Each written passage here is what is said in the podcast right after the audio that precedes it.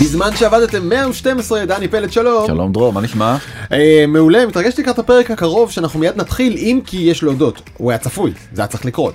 היה צפוי כמו שמסי יזכה במונדיאל? יותר צפוי מזה. באמת? כמו שדרי יהיה שר בממשלה? יותר צפוי גם מזה, מה אתה מחלק פה פאנצ'ים? לאחרון שלי, תהיה מוכן? יותר צפוי מזה שההייטקיסטים יכתבו מכתב מתבכיין? זה, ההייטקיסטים יותר צפוי מהפרק שלנו, אבל בפרק הקרוב אנחנו נעסוק במה קורה לעולם הביטקוין והקריפטו וגם הבלוקצ'יין. למה? למה זה היה צפוי כל כך? משום שסיפרנו לכם בפרק מאה ושבע, לפני חודש וקצת, מה קרה ל-אף טי אקס והקריסה המטורפת שלה.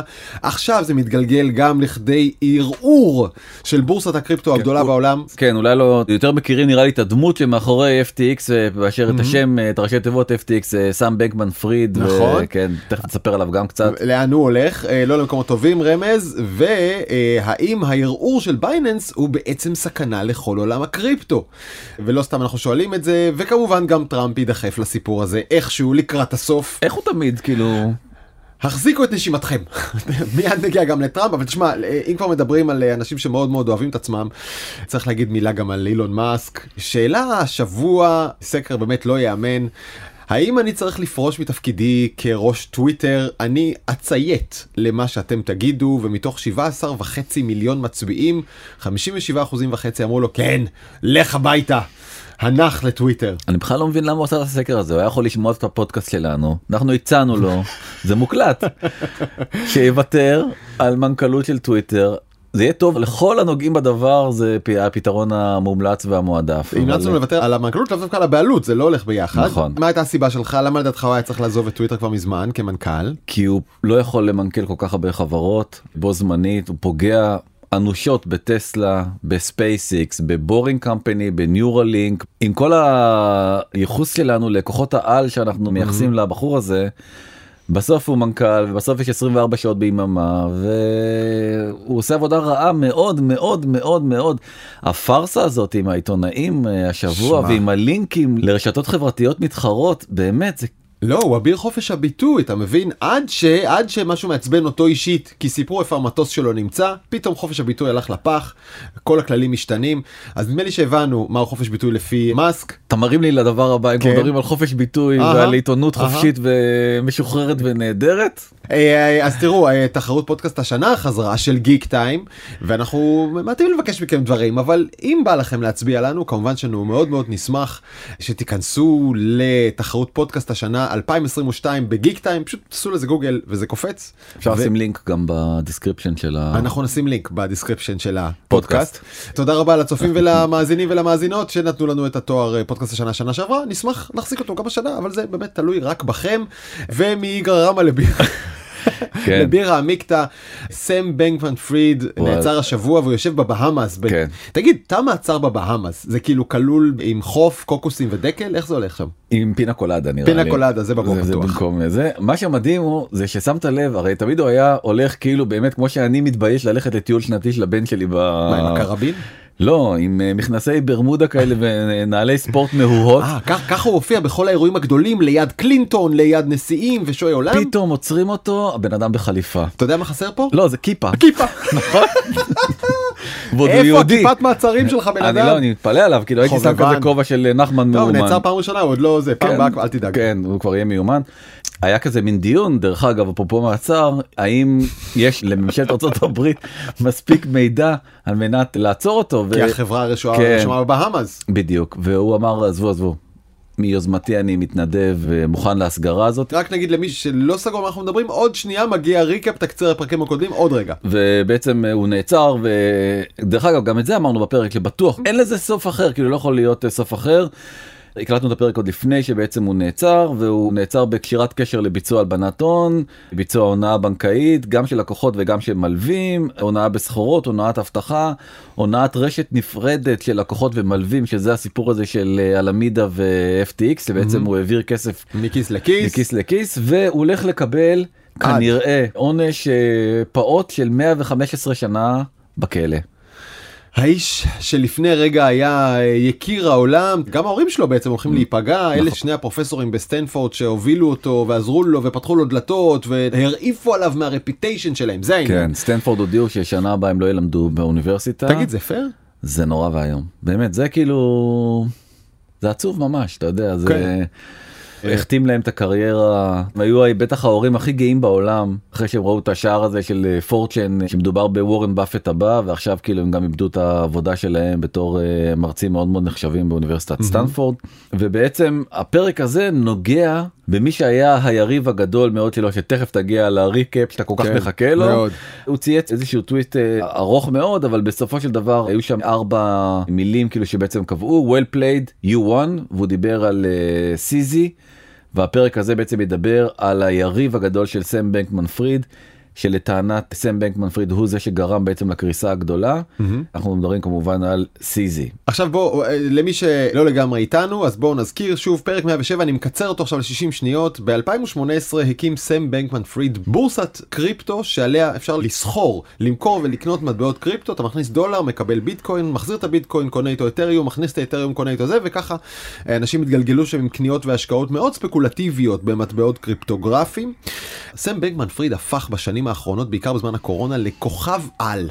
גם בעולם העסקי וגם בעולם הפוליטי, באמת הדוגמן הנוצץ של עולם הקריפטו, הייטקיסט מצליח, עשיר מאוד, השווי של העסקים שהוא גלגל עבר את שלושים מיליארד דולר בסיאו, ואת הבורסה שלו הוא הקים, ממש בתחילת הדרך, בעזרת הלוואה מבורסה אחרת, אותו סי זי, צ'אנגפנג זאו, שהקים את בורסת בייננס, הוא הלווה לו כסף לטובת הקמת אף טי אקס, שזה כבר טיפונת מוזר, זה קצת כמו שאדידס תלווה כסף לנייקי. אתה לא אמור לרצות שמתחרים שלך יצליחו בשוק שגם אתה פועל בו.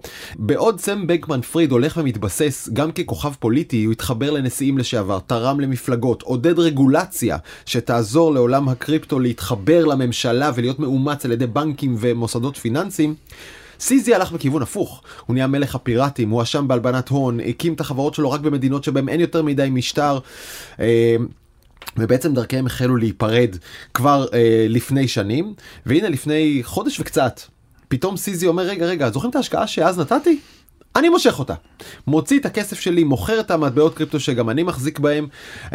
אנחנו גילינו כל מיני דברים על התעסקות, עיסוק לא הוגן בכסף, אנחנו יוצאים החוצה. הדבר הבא שקורה ממש כעבור יום, יום וחצי, זה פרסום אנונימי על הקשר האסור בין שתי החברות שסם בנקמן פריד, אס בי אף, מחזיק. אחת זה אף טי אקס, הבורסה שבה אנשים מכניסים את הכסף שלהם ומגלגלים אותו, והשנייה, חברה בשם אלמידה, חברה שעוסקת בהשקעות.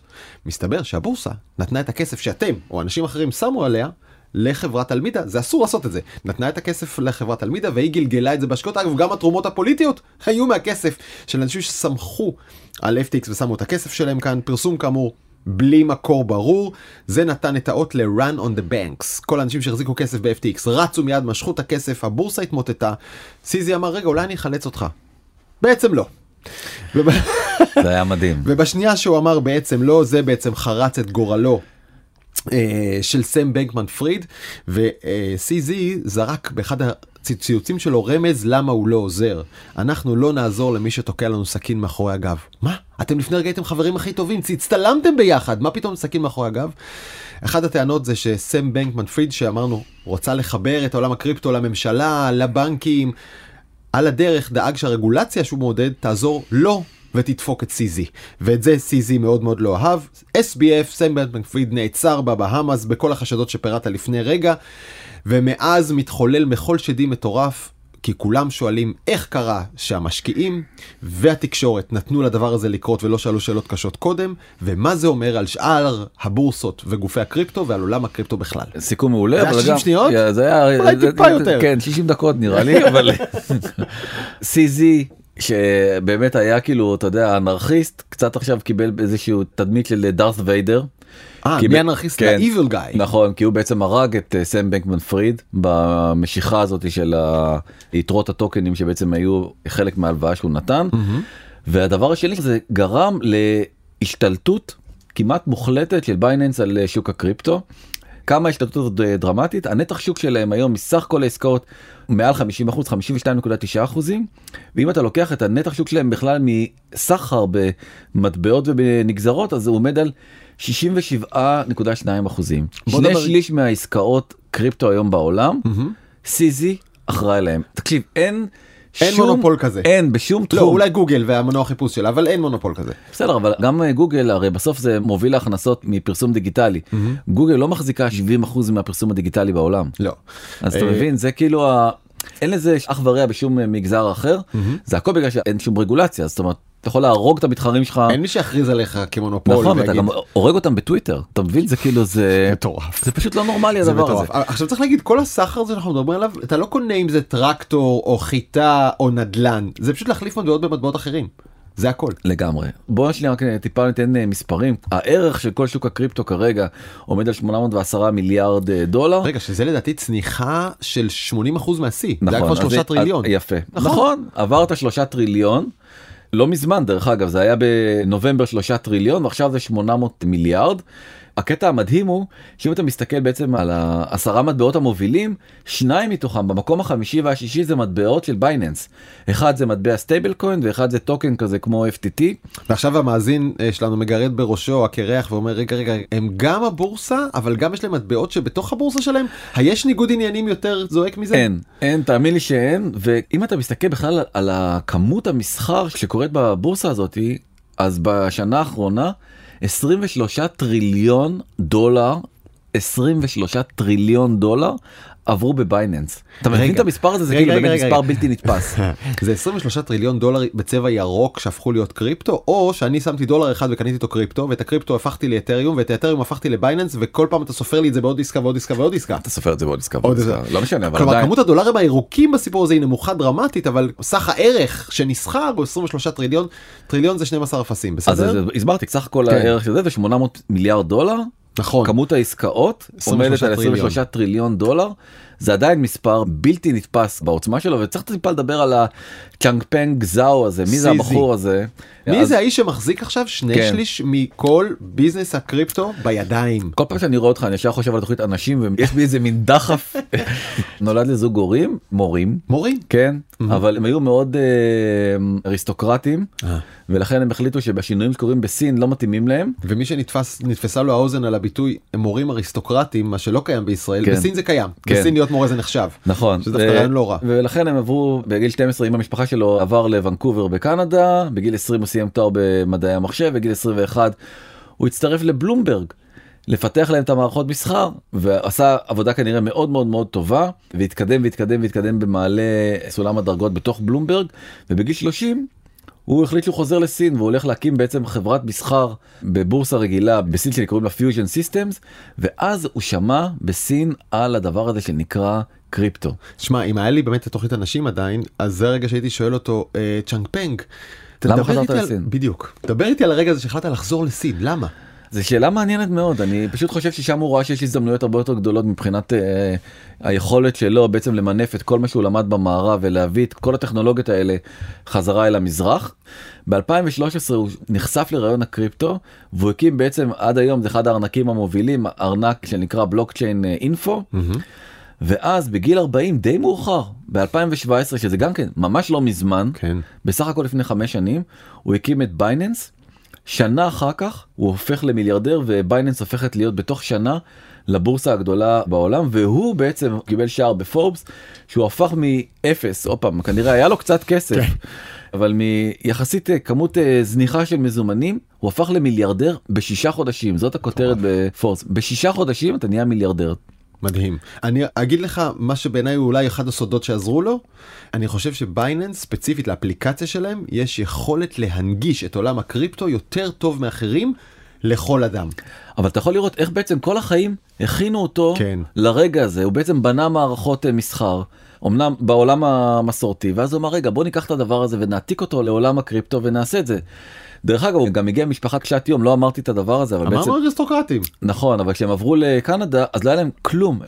והוא בתור ילד בן שלוש עשרה ארבע עשרה שהגיע לקנדה, הוא עבד במקדונלדס, והוא שטף מכוניות, והוא עשה כל מיני מין עבודות הכי רק כדי להביא כסף למשפחה שלו, ופתאום הוא נהיה מיליארדר. אז כמו שאמרת קודם, באמת תסבוכת של חברות, משהו באמת שאי אפשר, אי אפשר להבין ולדמיין אותו. פורבס עשו מין מפה כזאת של כל ההחזקות שלו ושל כל ה... הוא מחזיק ב-שבעים ושלוש entities כאלה, גופים כן. שונים ברחבי העולם, בכל מיני באמת, מדינות. אין, אין יבשת שאין לו חברה בה, חוץ מאנטרטיקה. אפילו בניו זילנד, אוסטרליה, כן. טיואן, mm-hmm. דרום קוריאה, קמבודיה, סינגפור, ממש, בכל כן. מקום ומקום בעולם. וככה הוא בעצם בנה את האימפריה הענקית שלו. היום, נכון להיום, אחרי כל הקריסות, הוא עדיין שווה שבע עשרה וחצי מיליארד דולר. ואני רוצה לדבר איתך על מה שקורה בשבוע האחרון, כי אולי אנחנו פה עדים, אף אחד לא יודע, אני שם פה דיסקליימר גדול, לקריסה של הבורסה הכי גדולה בעולם, שעוד פעם אמרנו, היא מחזיקה שישים אחוז מתעבורת הקריפטו היום בעולם, mm-hmm. וזה נראה מאוד מאוד לא טוב. להגיד משהו מובן מאליו, אבל יש, אולי ייתכן שהוא יהיה בעל ערך עבור מי מאזיננו או מאזינותינו. אה... כשהערך שלך מתבסס על מטבעות קריפטו, שהערך שלהם נקבע על ידי ביקוש והיצע בלבד, ואיננו מקובע כמו דולר או כמו יורו לערך של כלכלה כלשהי, אז המטבע הזה יכול להיות שווה אפס, ויכול להיות שווה מיליון באותה רמה של היגיון. ולכן הערכים, או החשש לקריסה, קריסה יכול להיות הדבר הכי מהיר בעולם הזה. אין היגיון, אני אומר לך את זה כבר שנתיים, אין היגיון. ככה האימפריה שיכולה לפני רגע להיות שווה מיליארדים, יכולה להיות שווה בעוד רגע עשרים סנט, וזה הגיוני באותה מידה. נכון. אז מה שקרה זה שאחרי הקריסה מיד סיזי נלחץ מאוד, ואמר אני לוקח עכשיו חברת ראיית חשבון שתוכיח בעצם שכל היתרות של הלקוחות שלי מגובים אחד לאחד ברזרבות שאני מחזיק אותם. כלומר, אני לא עושה את מעשה התרמית שעשה ידידי אמיתי ואויבי אס בי אף ב-אף טי אקס.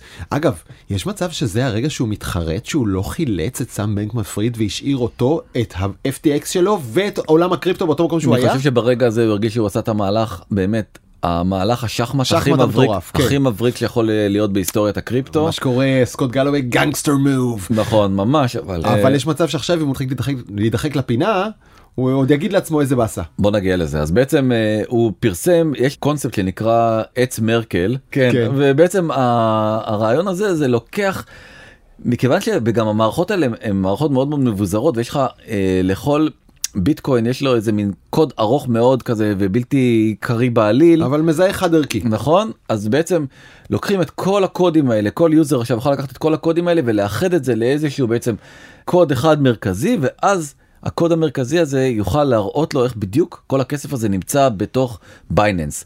אוקיי. זה מה שהם עשו. כלומר, אם אתה מסתובב בבייננס כבר איזשהו זמן, וקנית ומחרת, ויש לך עכשיו קצת ביטקוין, וקצת אתריום, וקצת משהו, וקצת משהו, אנחנו עם הקוד הזה נותנים לך סוג של ודאות לגבי כל הנכסים שלך, איפה הם, מה הם שווים.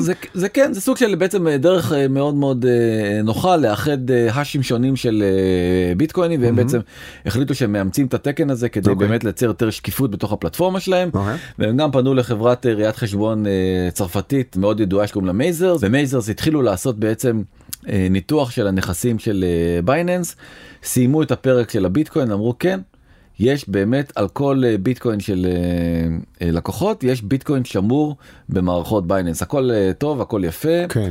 סיזי תפח לעצמו על השכם. פירמת ראיית החשבון הזו הייתה אמורה בעצם, או אמורה, לחתום, ולהגיד, הביטקוין הזה כשר, מה שהם מבטיחים, יש להם במאגרים. הם נכון. לא סתם משקרים לך על גבי אפליקציה. נכון, אבל אז באמת התמונות האלה של סם בנקמן-פריד הגיעו מהבהאמאז, נעצר. נעצר, והתחילה איזושהי עצבנות מאוד מאוד מאוד חזקה בתוך השווקים, וביום של המעצר, בעצם בייננס הודיע שהיא יוצרת מסחר במטבע סטייבלקוין מתחרה, שנקרא יו אס די סי, mm-hmm. כי היא ראתה בעצם ששלושה מיליארד דולר נמשכים החוצה מהפלטפורמה. בתוך יום אחד. בתוך יום אחד. זה אומר שהמון אנשים נבהלו ש... בגלל המעצר. מצחיק שחודש שלם של כל הסופה לא עשתה כלום, איכשהו נעצר מושיט, זה אמיתי. כנראה יש בעיה עם הביטקוין הזה. תמיד התמונות האלה, דרך אגב, באמת עוש... התמונות הזה, כן, אתה מבין שזה אמיתי. אתה מבין שהאיש הזה הולך עכשיו להיות עד יומו האחרון בכלא. ומלא אנשים כנראה משכו את הכסף שלהם, עד כדי כך שבייננס, אותה בורסה ענקית, נלחצה מספיק כדי לשים פוס על המשיכות, שזה חתיכת צעד, זה משדר פאניקה לשוק. מטורפת, וגם זה כאילו לא לגיטימי, וגם כן, מה, למה יש בעיה? הרי לפני שנייה אמרתם שהכל בסדר. הרי איזה כסף אנשים מושכים? הם מושכים את הכסף של עצמם שהם שמו קודם, הם רוצים עכשיו להחזיר אותו לעצמם, אתה לא חגיד להם, לא. ופה מתחיל איזה שכדור שלג שכרגע אני לא רואה איך הוא נעצר. מייזר סודיה מפסיקה את הדוח הזה, היא לא ממשיכה אותו, מנתקת את קשריה עם בייננס. למיטב הבנתי, היא ממש הורידה את הדוח מהאתר, והיא אמרה... היא הורידה את הדוח מהאתר, זה נכון. אנשים מסיקים ממנו את המסקנות הלא נכונות. נכון מאוד. שמה זה אומר בעצם? זה אומר שהיא מרגישה שהדוח שלה נותן לאנשים ודאות אולי מופרזת, שלא צריכה להיות בשוק הזה. נכון, וביום שישי פייננשל טיימס אומרים שב-שבעים ושתיים שעות, לא שלושה מיליארד דולר נמשכו, אלא שישה מיליארד דולר. שהמספר הזה צלצל לי מוכר, mm-hmm. ובדיוק שישה מיליארד דולר זה הסכום שנמשך מ-אף טי אקס וגרם לקריסתה. אותו מספר בדיוק. עכשיו זה, זה אקראי, נכון? אקראי לחלוטין. אבל זה כן מתחיל לשים פה סימן שאלה אדום מהבהב מעל בייננס, שלפני הרגע מעל אף טי אקס. נכון, היא הרבה יותר גדולה מ-אף טי אקס, ולכן השישה מיליארד דולר מתוך סך הנכסים שלה כנראה זה פחות... אה, עוד פעם, הוא טוען שזה מכה קלה בכנף. השאלה היא כמה מהותי זה הדבר הזה. מייזרס ממשיכה את ההתנתקות שלה, ובעצם משני ארנקים מאוד מאוד מאוד מאוד פופולריים. אחד זה קריפטו דוט קום, והשני זה קוקוין. אני את הקריפטו דוט קום הזה ראיתי מול פרצוף בלי סוף עכשיו. יפה. קריפטו דוט קום בעצם היה אחד הספונסרים הגדולים של המונדיאל האחרון שדיברנו עליו על מסי, ובכלל יש איזה מין קשר הדוק מאוד בין ספורט לבין קריפטו. אני אגיד לך מה הקשר, זה שניהם הימורים, זה הקשר בעיניי, אם אתה שואל אותי. כל פעם שראיתי מודעה של קריפטו דוט קום לגבי המגרשים בקטר, מה שאני שמעתי בראש, את קריפטו צועקים, אנחנו לא אף טי אקס, we're fine, we've got the money, let us show you. נכון? כאילו זה מנוכחת, אנחנו סבבה, אבל באמת הצד הזה של עצירת משיכות, תשמע, זה כמו שבנק לאומי יגיד לי, אתה לא יכול לגעת בעו"ש שלך כרגע. תראה, אתם בסדר? זה לא יכול לקרות. אתה יודע, זה לא, זה לא יכול לקרות כי, אם כי זה מיד, קורה... כי מיד, לא, אני אומר פעם, כי מיד, כן, כי מיד הבנק מול עם, כמו שקרה mm-hmm, פעם נכון. uh, בהיסטוריה. אבל הדבר הזה בעצם מייצר איזושהי מין uh, תגובת שרשרת קשה מאוד בקרב כל משרדי ראיית החשבון.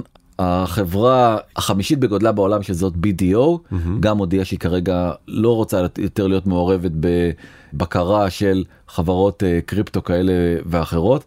הטופ ארבע בכלל לא נמצאות בסיפור, וגם החברה של אף טי אקס, ארמנינו, אלה שפתחו את ה... שם מוזרה. אלה שפתחו את הסניף קאונטינג הראשון במטאברס, גם הודיעו שהם יוצאים לגמרי מקריפטו אודיטינג. הם לא עושים יותר אודיטינג. סקויה, שהתרסקה עם אף טי אקס, רגע, סקויה קרן ההון סיכון האולי נחשבת בעולם, שהשקיעה ב-אף טי אקס והתרסקה איתה על אף סימני הזרה שכבר היו שם קודם. כתבה במכתב שלה למשקיעים, שמעבר לזה שהיא מתנצלת על הפדיחה הגדולה שהיא עשתה עם אף טי אקס והכסף שהיא מחקה, עוד פעם מדובר על מאתיים וארבע עשרה מיליון דולר, היא לא תשקיע יותר בסטארט-אפ של קריפטו, אלא אם כן, אחד מהביג פור, ביג פור זה בעצם חברות הראיית חשבון הגדולות בעולם, שזה דלויט, קיי פי אם ג'י, ארנסט אנד יאנג ו-פי דאבליו סי, לא יהיו אלה שבעצם עושים את הבקרה לדוחות האלה. תבין כמה זה דרמטי, זאת אומרת, זה כל כך פרוץ, אפילו כבר קרנות אומרות, אנחנו לא, יכול, לא יכולים לגעת בדבר הזה, כאילו זה כל כך, כל כך, כל כך שיידי כל הסיפור הזה. כלומר, מה שאנחנו רואים בחודש האחרון זה שבעצם עולות חומות הגנה אה, אגרסיבית שהיו צריכות להיות שם קודם. ברור. אה, שעכשיו סוף סוף הקרנות אומרות, רגע, בעצם אם זה ביזנס שאין לו ראיית חשבון רצינית מאוד, אנחנו לא ניגע בו. חברות ראיית חשבון הרציניות לא רוצות לגעת בעסקים האלה. עכשיו יהיה להם הרבה הרבה הרבה יותר קשה לגייס כסף, וכל אדם שעיניו בראשו רואה את המהלך הזה ואומר, או, הבנתי את הרמסר שלכם, לזוז הצידה. נכון, עכשיו אתה רואה גם ירידה באמת מטורפת בהשקעות של הון סיכון, ממש כזה מין טבלה כזאת של איך בעצם mm-hmm. מין גל כזה שהולך ויורד. לדעתי הירידה תהיה עוד הרבה יותר משמעותית בסוף, אנחנו הרי רבעון שלוש, עוד עדיין היה טרם... זה לפני שנסע... כן. חכה, זה עוד ירד uh, עוד, ובעצם קרנות בורחות. העניין הוא שנגיד אנדרסין הורוביץ גייסו קרן של שני מיליארד דולר יהודית רק, רק להשקעות בקריפטו. מה הם יעשו עם כל הכסף הזה? שאלה מאוד מאוד מאוד מעניינת. יכול שיש לה תשובה גם מאוד מעניינת, אבל בואו נמשיך רגע. אוקיי. בסוף השבוע, זאת הכתבה הכי נקראת ביום שישי בבלומברג, שתבין כמה הדבר הזה מעניין את האנשים בעצם. השאלה הגדולה שעכשיו בעצם כלכלנים מתעסקים איתה, זה האם בייננס גדולה מדי כדי uh, ליפול.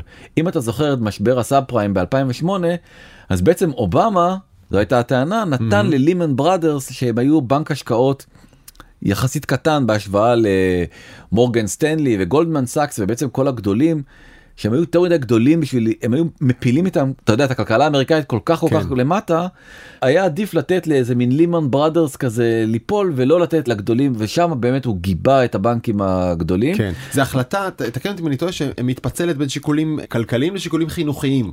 מצד אחד אתה לא רוצה לרסק את הכלכלה האמריקאית לשנים קדימה, מצד שני אתה רוצה שכן, השוק יקבל מסר, if you fuck up, אנחנו נשבור אותך. אז על מי נפיל את העונש הזה? אתה הקטן שם בסוף. אף טי אקס. אז אף טי אקס נפלו, ובייננס כרגע במצב של באמת, גם במטבעות האלה שלהם, שדיברנו עליהם, בי אן בי, המטבע שלהם, הטוקן הזה שדומה ל-אף טי טי, תסתכל, בחצי שנה, בשנה האחרונה, ירידה של חמישים ושלושה אחוזים, ביום שישי הוא כבר אמר, כתב מכתב פרטי לעובדים שמיד כמובן הודלף לתקשורת. תעשיית הנכסים הדיגיטליים עוברת רגע היסטורי, אבל בייננס נמצאת בעמדה פיננסית חזקה ותשרוד כל חורף קריפטו. שזה אמירה קצת רברבנית מדי. לא רברבנית, שאומרת שפה יש בעיה קשה מאוד. כאילו, ככה אני מפרש את זה. בדיוק כתוב כמו...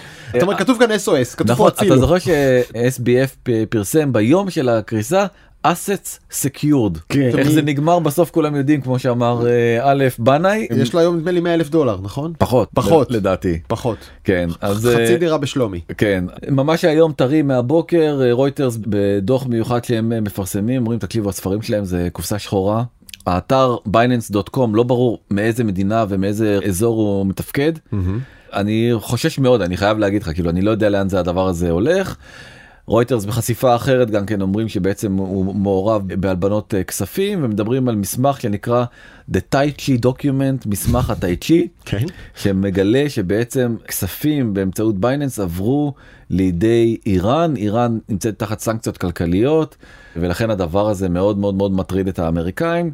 כרגע משרד המשפטים האמריקאי שואל את עצמו, האם הוא יכול להעמיד את סיזי לדין על ה... זהו, זה לא ברור, משום שלאיזה חוק הוא כפוף בכלל, איפה נמצא אתר? מי אמר שהרגולציה האמריקאית תהיה זאת שתקפה על עסקי בייננס? יפה מאוד, ובמקביל, אם כבר מדברים על משפט, אז בעצם גם כל הסלבריטיז שעשו את כל האנדורסמנט היפה הזה, דיברנו על לארי דיוויד עם הפרסומת הנהדרת שלו ל-אף טי אקס. אם לא ראיתם לכו תראו, כן. ל-אף טי אקס וסטף קרי וטום בריידי וג'יזל ושקילונים. כל החבר'ה האלה קיבלו הון כסף מ-אף טי אקס בשביל לפרסם אותם. לפרסם אותם ולהגיד כמה הם זה, והדוגמה הכי בולטת זה דווקא זאת של סטף קרי, שגם אמר, אני לא מומחה ואני לא צריך להיות, כי בעצם עם אף טי אקס זה ציטוט מדויק של מה שהוא אמר, אני יכול לקנות ולמכור ולסחור בקריפטו בצורה בטוחה. בצורה בטוחה. עכשיו באים אזרחים ואומרים, סטף, זה לא היה בטוח. אתה רימית אותו. בטוח זה לא היה. היה הכל חוצי בטוח. אתה יודע, אבל זאת שאלה, כי אם עכשיו בא, נגיד, שחקן אהוב, אולי קוראים לו דביר נגיד, הוא מפרסם בנק, בסדר? או מישהו אחר מפרסם נעליים, או אוטו, ומתברר שיש באוטו בעיית בלמים ויש ריקול. מישהו הולך לתבוע את השחקן שבפרסומת? השאלה היא עוד פעם, האם השחקן היה לו את המידע הדרוש על מנת להגיד אמירה כמו שהוא אמר, להגיד אני סוחר במטבעות בצורה בטוחה, כן. זה אמירה, גם היית שואל אותי לפני הקריסה, היית אומר לך, אל תגיד את זה, לא, אולי תבחר מילים כן, אחרת, בצורה, בצורה שנראית על פניה לכאורה, אולי בטוחה, כוכב יכול להיות, כן. כן. טוב, נראה לאן זה הולך, והפתרון שבעצם מציעים עכשיו לכל, אתה רואה עוד ועוד עצות כאלה, mm-hmm.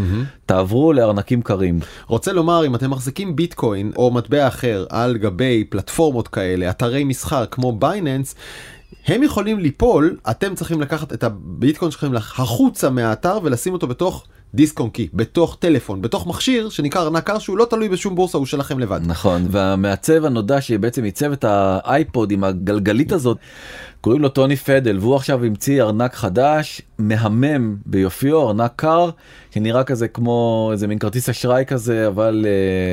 יא, הלוואי שיש בפנים מין מיני מיני מיני מזגן כזה, שאתה נוגע בזה, זה באמת קר. עכשיו, נכון, זה חוד מגניב, כן? ממש, כן. רעיון טוב. תמיד זה יהיה קר. כן. או שאתה שם את זה במקרר, ואז בציא אותו, שם אותו בפריזר ואין לו... בקיצור, זה מכשיר שנראה כמו טלפון, אבל הוא בעצם רק ארנק של המטבעות שלכם, והוא לא מחובר לרשת. זה כוחו. ואז אי אפשר לגנוב ממנו. שזה דבר באמת מטומטם כאילו ברמות אחרות. מה, כי מה, כי איך תשלם עם זה? לא. כי כל העניין בקדמה, זה שאתה לא צריך ללכת אחורה. זה כמו, אתה יודע, יש לי גם חברים כאלה, גיקים, הם לא סומכים על איי-קלאוד ועל גוגל פוטוס. הם קושרים הסימונים בסרוכים לנעליים? לא, יש להם נס ביתי, איזה מין סרבר כזה בבית. באמת? באמת. וכל התמונות וכל זה וכל זה אצלם בבית? הכל מוחסן שם. שאני אומר באמת, השלב הבא, זה פשוט את כל האימיילים שלך מג'ימייל, תדפיס. תעשה לך גנזח קטן. אתה יודע שצעירים חוזרים, לא רק לתקליטים, אלא גם לקלטות ולמצלמות פילם? כאילו זה מגניב אותם. כי הם היפסטרים, באמת מזוקנים.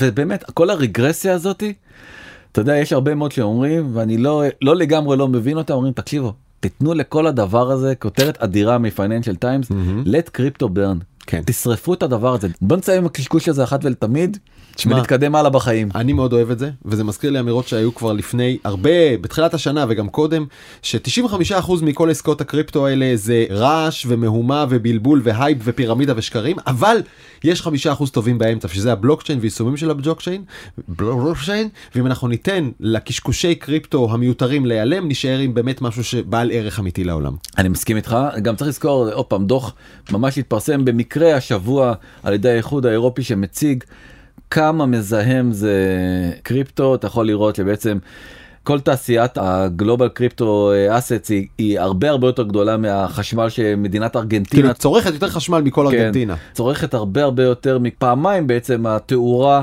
של כל ארצות הברית. מספרים באמת, אתה מבין כאילו איזה תעשייה מזהמת, וזה עוד אחרי הקריסה ואחרי הירידה, זה לא דוח כאילו של ההתחלה, אתה רואה בפוטנציאל, זה עובר את אוסטרליה, כמה שזה יכול להיות משמעותי. ודייוויד סלומון, בדיוק כמו שאתה אמרת, מנכ"ל גולדמן סאקס. הוא קרא אותי. כן, אז הוא מאוד מאוד מתחבר לטקסטים שאתה אומר. נראה לי גם שהוא יהודי, אז יכול להיות שהוא גם מבין עברית, אתה יודע, יכול להיות שבאמת הוא צפה בנקסט, ואמר, וואו, דרור הזה, הוא די צודק. והוא אומר, בלוקצ'יין is much more than crypto. הטכנולוגיה היא טכנולוגיה יפהפייה. הבעיה זה בני אדם, זה לא פעם ראשונה כאילו בהיסטוריה שאנחנו רואים את הדבר הזה, ויכול להיות שיהיו שימושים מאוד מאוד טובים ומוצלחים. למשל מידע רפואי. הרבה שימושים, דרך אגב, אני חושב שדאו נגיד זה רעיון גאוני, בעצם היכולת שלנו כמו בקיבוץ לחלק נכס בצורה דיגיטלית, ולהחליט החלטות בצורה אוטומטית, ולא עכשיו כל פעם לכנס ועדים, והוועדים מתנגדים, ואתה צריך להחליף כן. את הראש ועד, וכל מיני מין דברים כאלה שהם לא, הכל יכול לצייג בצורה שקופה וברורה מאוד. יש הרבה מאוד דברים מאוד מאוד יפים. יו בי אס, הבנק השוויצרי המאוד מאוד נודע, שחרר לראשונה בספטמבר איגרת חוב מבוססת בלוקצ'יין. עכשיו, כן. בנובמבר. נכון, כלומר, oversubscribed, הצלחה כבירה. הביקוש אדיר לקניית נכסים שהם בלוקצ'יין, אבל הם לא קריפטו. הם לא הלכלוך והרעש והמאומה. נכון, והסיבה היא פשוט כי יש רגולציה, ואתה לא חושב ש-יו בי אס אה, תהיה בעיה של יחסי רזרבה, או mm-hmm, תהיה בעיה שבעצם mm-hmm. הכסף ילך לאיזה מין עסק צדדי של המנכ"ל עם החברה שלו, אתה פשוט הרבה יותר סומך על המערכת הזאת, ובאמת הבנק המרכזי מתחיל לנסח תקנים אחידים לכל הבנקים, ואקסיוס בכותרת שאני מאוד מאוד מאוד מאוד מסכים איתה, אומר, תקשיבו, אקסיוס זה פאבלישר אמריקאי מאוד נודע, ואומר, זה עלינו, אנחנו האמריקאים חייבים לסדר את הדבר הזה, כאילו העולם נושא עיניו לארצות הברית, ומצפה שארצות הברית תסדיר את כל הכאוס הזה, שקורה סביב עולם הקריפטו. The Americans are in charge of the crypto world. ובאמת ביום רביעי האחרון אליזבת וורן וסנטור מרשל שהוא רפובליקני דמוקרטית מוציאים איזשהו מסמך עמדות כזה שאומר בוא נסדיר את הקריפטו בארצות הברית, שהוא מצד אחד מאוד מאוד הגיוני, מצד שני מאוד מאוד בעייתי, כי בעצם הוא אומר את כל האנונימיות מעל הקריפטו אנחנו רוצים אחת ולתמיד להסיר. זהו, אין יותר אנונימיות, כל מי שרוצה מטבע דיגיטלי, אחלה באחלה, אבל שיחתום בשמו וב-איי די number שלו האמריקאי. תשמע, לא יודעים להגיד, אנחנו לא מצאנו עדיין שימוש נרחב, הגיוני, לגיטימי ומוסרי לכסף לא מסומן, נכון? שרלוונטי לך ולי. אתה לא עושה את זה. גם אני לא. אני לא מאמן טרור, אני לא מלבין כספים, אני לא מעלים שום דבר מאף אחד. אין סיבה לאנונימיות בכסף. אני מסכים איתך, וזה גורם לזה שבייננס היא בעצם הייתה ה... כאילו הפוחז, האנרכיסט, הדמות היותר נגד רגולציה. פתאום? פתאום סוחרת לוביסטים יותר מכל שחקן אחר, כי היא בעצם מבינה שאם היא לא תהיה חלק מהמשחק הזה של הלובינג ושל בעצם קצת לחזק את מעמדה בוושינגטון, אז היא תהיה מחוץ למשחק.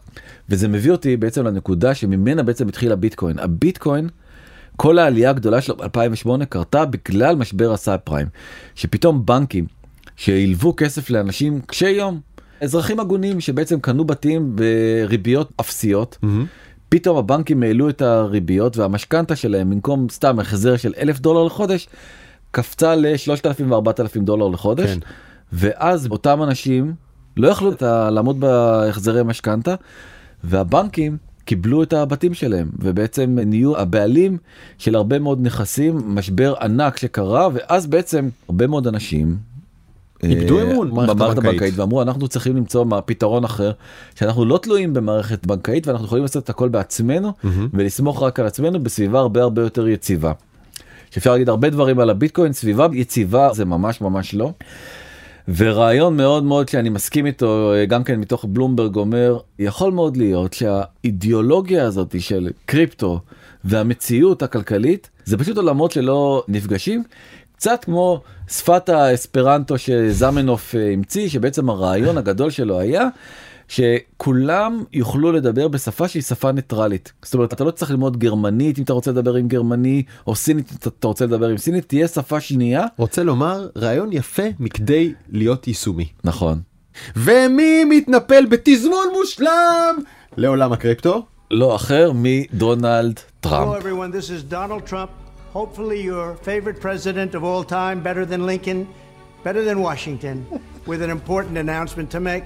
I'm doing my first official Donald J. Trump N F T collection right here and right now. They're called Trump Digital Trading Cards. My official Trump Digital Trading Cards are ninety-nine dollars, which doesn't sound like very much for what you're getting. אוי, זה יופי, דני, בוא נקנה מיד כרטיסי החלפה, כרטיסי uh, בייסבול, כרטיסי כדורגל, האמת, כרטיסי חבורת הזבל של uh, דונלד טראמפ. דבר ראשון, כאילו, נראה לי באמת, הוא עשה את זה בפייבר, לא בחמישה דולר, בשניים וחצי דולר, כל ה... זה גרפיקה באמת ברמה מביכה. אתם אומר, חייבים לראות את זה, מה? אני אשים את הכרטיסים האלה באינסטגרם שלי, אתם חייבים לראות את הכרטיסים האלה, לכו תקנו, לכו תקנו. זה משהו לא יאמן. כמעט לא יאמן כמו הטקסט שיפתח איתו את הוידאו הזה, אני מדמיין עכשיו, לא משנה, לפיד או נתניהו, עומדים, שלום לכם, כאן ראש הממשלה של ישראל, ואני מקווה שאני אהוב יותר מבן גוריון, או ממשה שרת, או מלוי אשכול, אני רוצה להציע... גדול, האיש הזה, אי אפשר להמציא אותו. אבל זה מצליח בטירוף. באמת? קונים? זה, זה נהיה סולד אאוט בתוך פחות מיום. אני לא מאמין, אז לא נשאר לנו. לא, אפשר לקנות, אבל יש עכשיו בשוק המשנה, אבל זה בעלייה של שלוש מאות ושישים אחוז. איזה השקעה מדהימה. אז במקום מאה דולר לכרטיס, אתה עכשיו צריך לשלם... כל מחיר זה שווה, דני. אני רוצה את הזה של טראמפ יורה עיני לייזר, אדומות, יוצא לייזר עם העיניים. כן, זה מדהים, כאילו פשוט באמת, שזה רק מראה לך שפריירים במתים, פשוט מתחלפים. זה אחלה, אחלה השקעה. מביא אותי באמת אולי לאחד הציניקנים הגדולים בכל מה שקשור למין האנושי שאמר, מי שמתייאש ממצב המין האנושי הוא פחדן. אבל מי שיש לו תקווה, הוא טיפש. זה לא אחר מאלבר קאמי. אי אפשר לצאת טוב מאלבר קאמי. אי אפשר. אנחנו רוצים להגיד תודה למי שכן אפשר לצאת מן הטוב, זה העורכת שלנו, אפרת מירון, ולמפיקה נטע ספילמן, מוטי יוננה ותומר וולף, לסיוע טכני ולחברים במאקו דיגיטל, זוהר צלח, ניצן קרמלי ודנה גוטרזון. אם אהבתם, הפעם אל תספרו לחברים שלכם. תלכו לתחרות פודקאסט השנה אלפיים עשרים ושתיים של גיקטיים. איזה קישור, וואו. אהבת? יפה. ותצביעו לבזמן שעבדתם, אנחנו נשמח לקבל את התמיכה שלכם. היא חשובה לנו רק מורלית, לא יוצא מזה שום דבר אחר. רק בשביל הכיף, כאילו. אם יש לכם הערות, תיקונים, הצעות, השגות, אתם מוזמנים לכתוב או לוואטסאפ אפס שלוש שבע שש שבע שש אפס שתים עשרה או למייל בזמן את קשת טי דוט קום. אחד מהם הולך לדני, אחד אליי, לא נגיד לכם מי הוא מי. עד כאן. עד כאן. תודה דני. תודה דרור. יאללה ביי.